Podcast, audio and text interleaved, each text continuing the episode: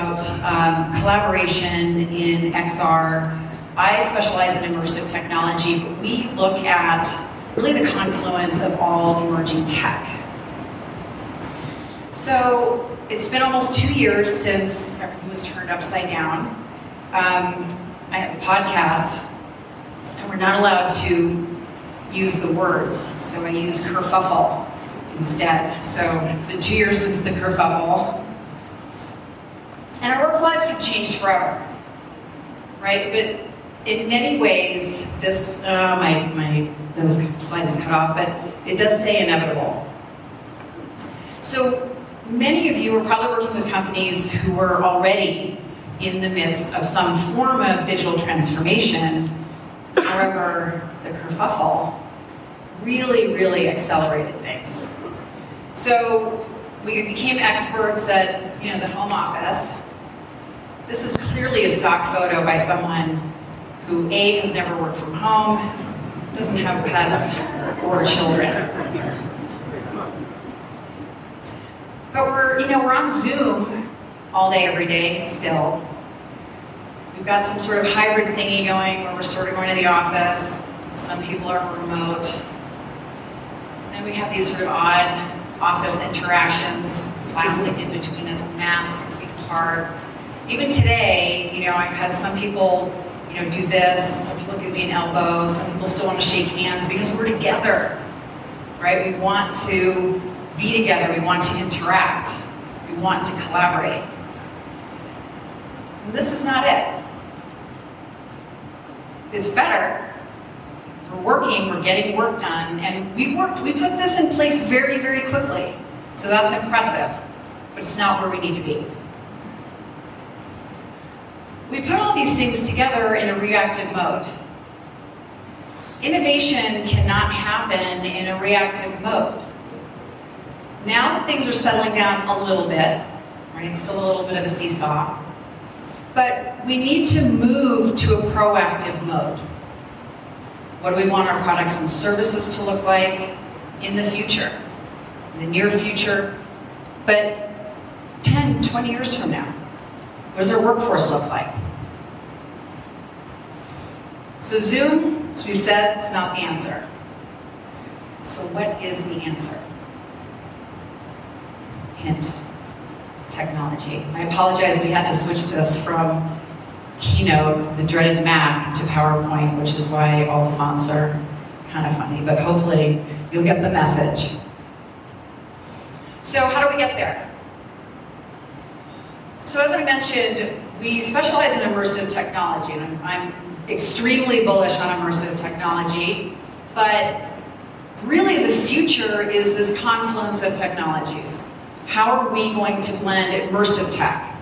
How are we going to bring in robotics, blockchain, AI, right? And those solutions are starting to be blended today. So what is XR? I'm sure all of you know, but just in case, we'll do a quick level set. So, augmented reality on one side. That's basically a heads-up display.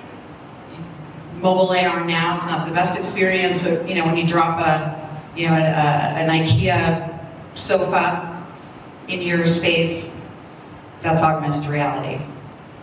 Virtual reality, on the other end of the spectrum, you're in a headset, can't see your surroundings, and the environment is completely controlled. It's fully computer generated. Now, where I think it gets interesting is in the middle, in mixed reality. That's really where the physical and the digital merge.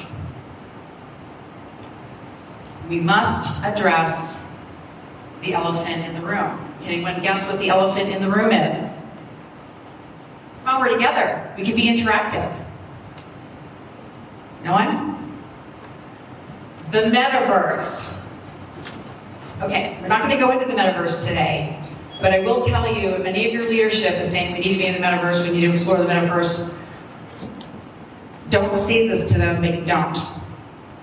Because it did not just fall from the sky and it's not going anywhere. But we're going to talk about our real solutions. So essentially, the metaverse is just the internet in 3D. Is anyone getting any mandate from leadership to explore the metaverse? You don't have to raise your hand if your boss is with you. Um, this is also, uh, I actually, everyone has a different explanation, you know, the definition of what the metaverse is.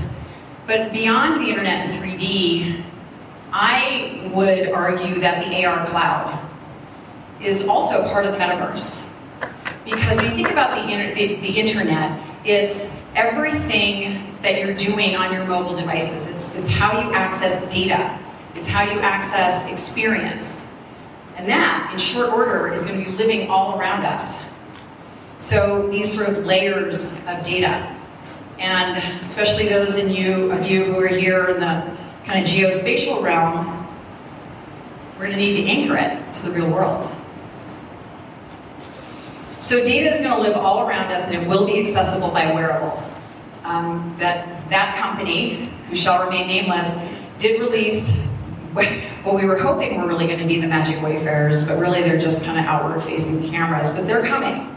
The Magic Wayfarers are coming where it'll, it'll be powered by the phone initially, but you'll be able to use voice and gaze to access data, and it will be projected in your field of view. And that's not that far away. And the lines between the physical and digital will merge. So we kind of went from cellular, can you hear me now, to Zoom, you're on mute incessantly, to is this real? That's what's coming. Digital reality is going to get so good. There's already digital influencers out there in the world, good or bad. So back to collaboration. And I look at collaboration as a key element in all business activities. But these are the four primary use cases for XR today. And collaboration kind of touches all of them. Certainly training, visualization, design, those can all be done in sort of a solitary cycle. But at some point, we will need to collaborate.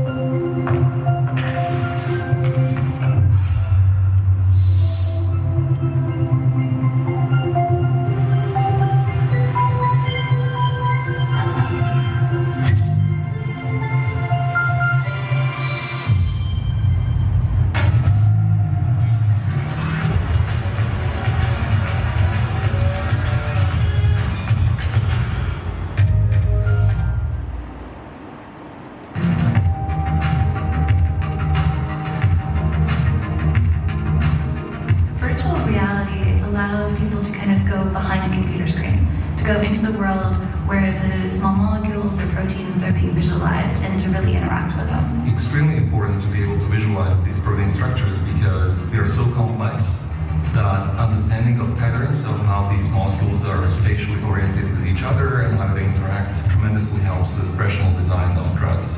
This is transformative in terms of how we are going to communicate in the future. Every pharmaceutical company is trying to shorten the time to deliver these drugs to patients, and something like our group can help substantially to reduce that process and collaboratively with other medicinal chemists speed up the iteration cycle so that we can deliver these medicines to patients much sooner.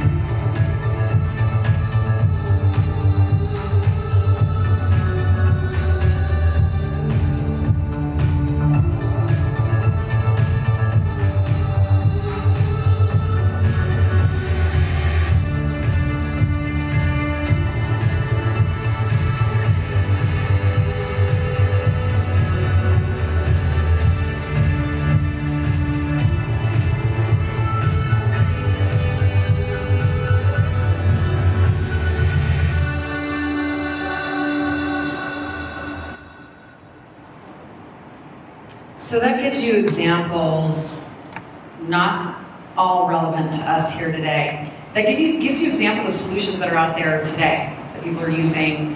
Uh, they're not perfect, uh, and you know, different companies have different appetites for you know being early adopters. But there is technology out there that is very specific to our industry here today, and so we're going to talk about some of those. Um, and especially around you know, uh, BIM or you know, BIM with one M or two, depending on uh, who you talk to. Uh, but we are seeing tremendous growth in the AEC and real estate industries, heavy industry, and healthcare with this technology. Um, and the AEC industry has is has been going under, undergoing massive transformation and has had to because there's this chasm between new technology that's coming in and these sort of archaic systems, which is clipboard and pen that are still going on, and we need to find ways to close the gap, but to understand the workforce and their workflows and, and be smart about how we introduce this technology. And this is where all companies need to be focused, is, is the acceleration of digital and technology. Because this technology touches every single aspect of the, of the building lifecycle management. So from, from the design phase, even in investment. And Toll Brothers, I don't know if there's anyone from Toll Brothers here, but they had a project on the Hudson in New York.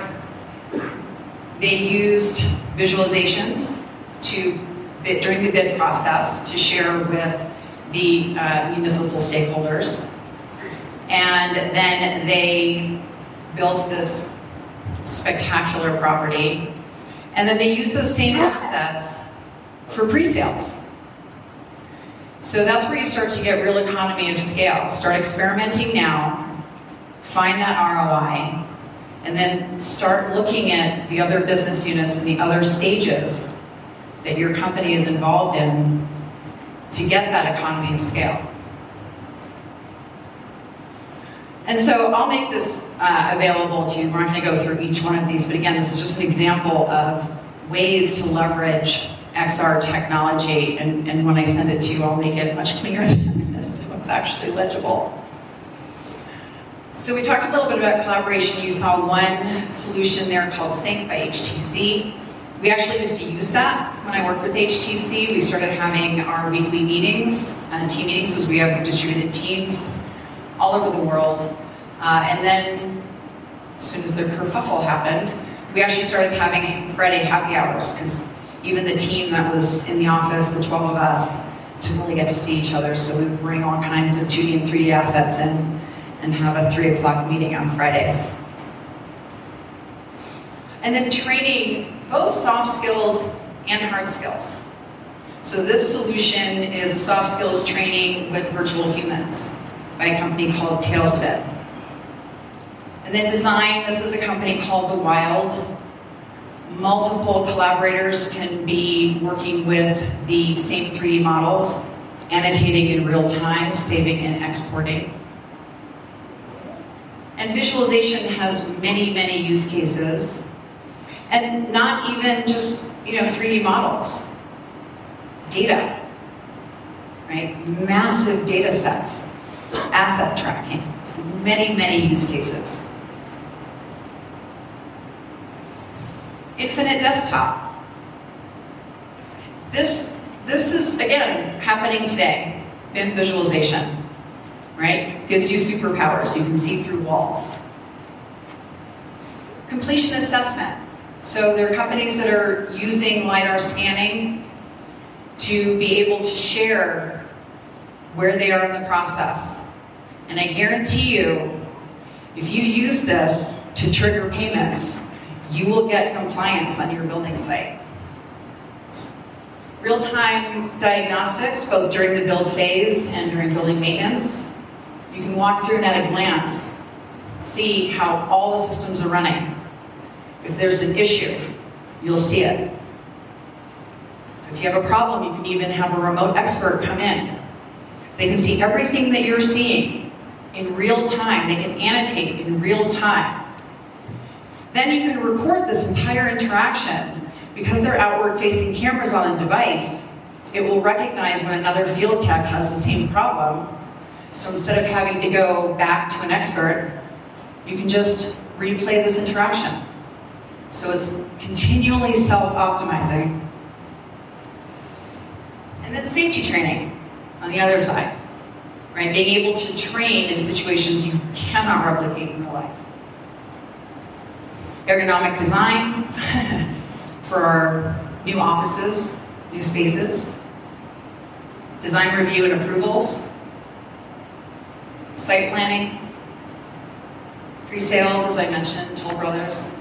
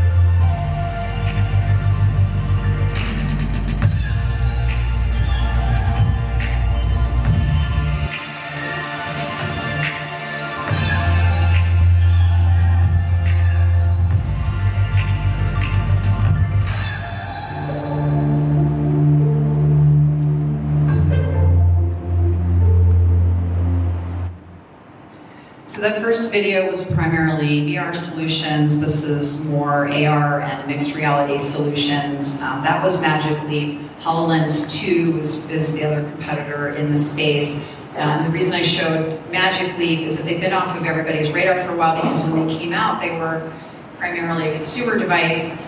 Uh, but they have a new device that's coming, their Magic Leap 2, with an exponentially larger field of view. It's a spectacular device. So now you've got two players in the ecosystem. That's going to drive more solutions, right? Competition drives those solutions. So the use cases are endless. That's not the issue. The efficiency, the ROI will go up, up, and up. But, but you know, as leaders, you know, you're challenged with the day-to-day. If you're a public company, you've got your investors to think about, your board. It's challenging to, to bring in this new technology to completely upend your workflows and, and really what everybody knows. But there's two things to think about. One, how can we empower the current workforce? They don't need to be replaced. Robots aren't going to replace them. Someone's going to need to run the robots. You need to upskill your existing workforce. Those who are getting ready to retire, capture that wealth of knowledge. We have those outward facing cameras. We can see what they're doing. We can create training from what they have, you know, years of experience doing. The flip side of that is your next next generation of workforce, you know, Gen Z, Gen Alpha behind them, they're going to expect this technology. So there is a lot of work to be done.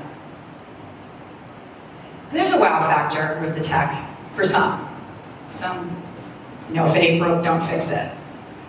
And you don't have to change that, right? You can help them. They'll see it coming around. They'll see their coworkers using this technology.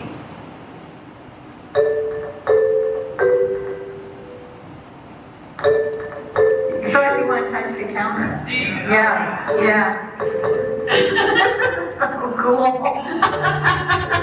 So like if you look at the counter, turn around and look at it.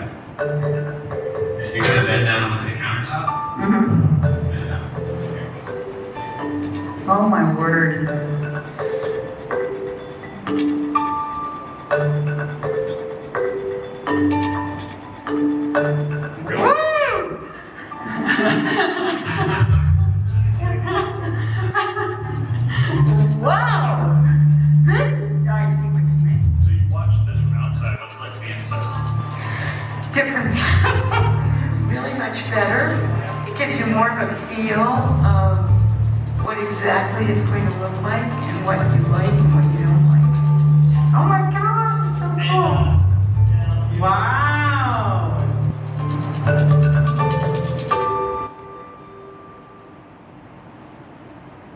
So I, I promise I don't work for Toll Brothers, they're not paying me to be up here, but I've, you know, been so impressed with what they did. This is, you know, a couple of years old now.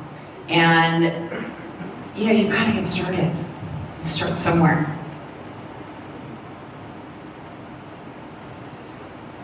So if you don't have a tech forward innovation strategy, I'm just kidding.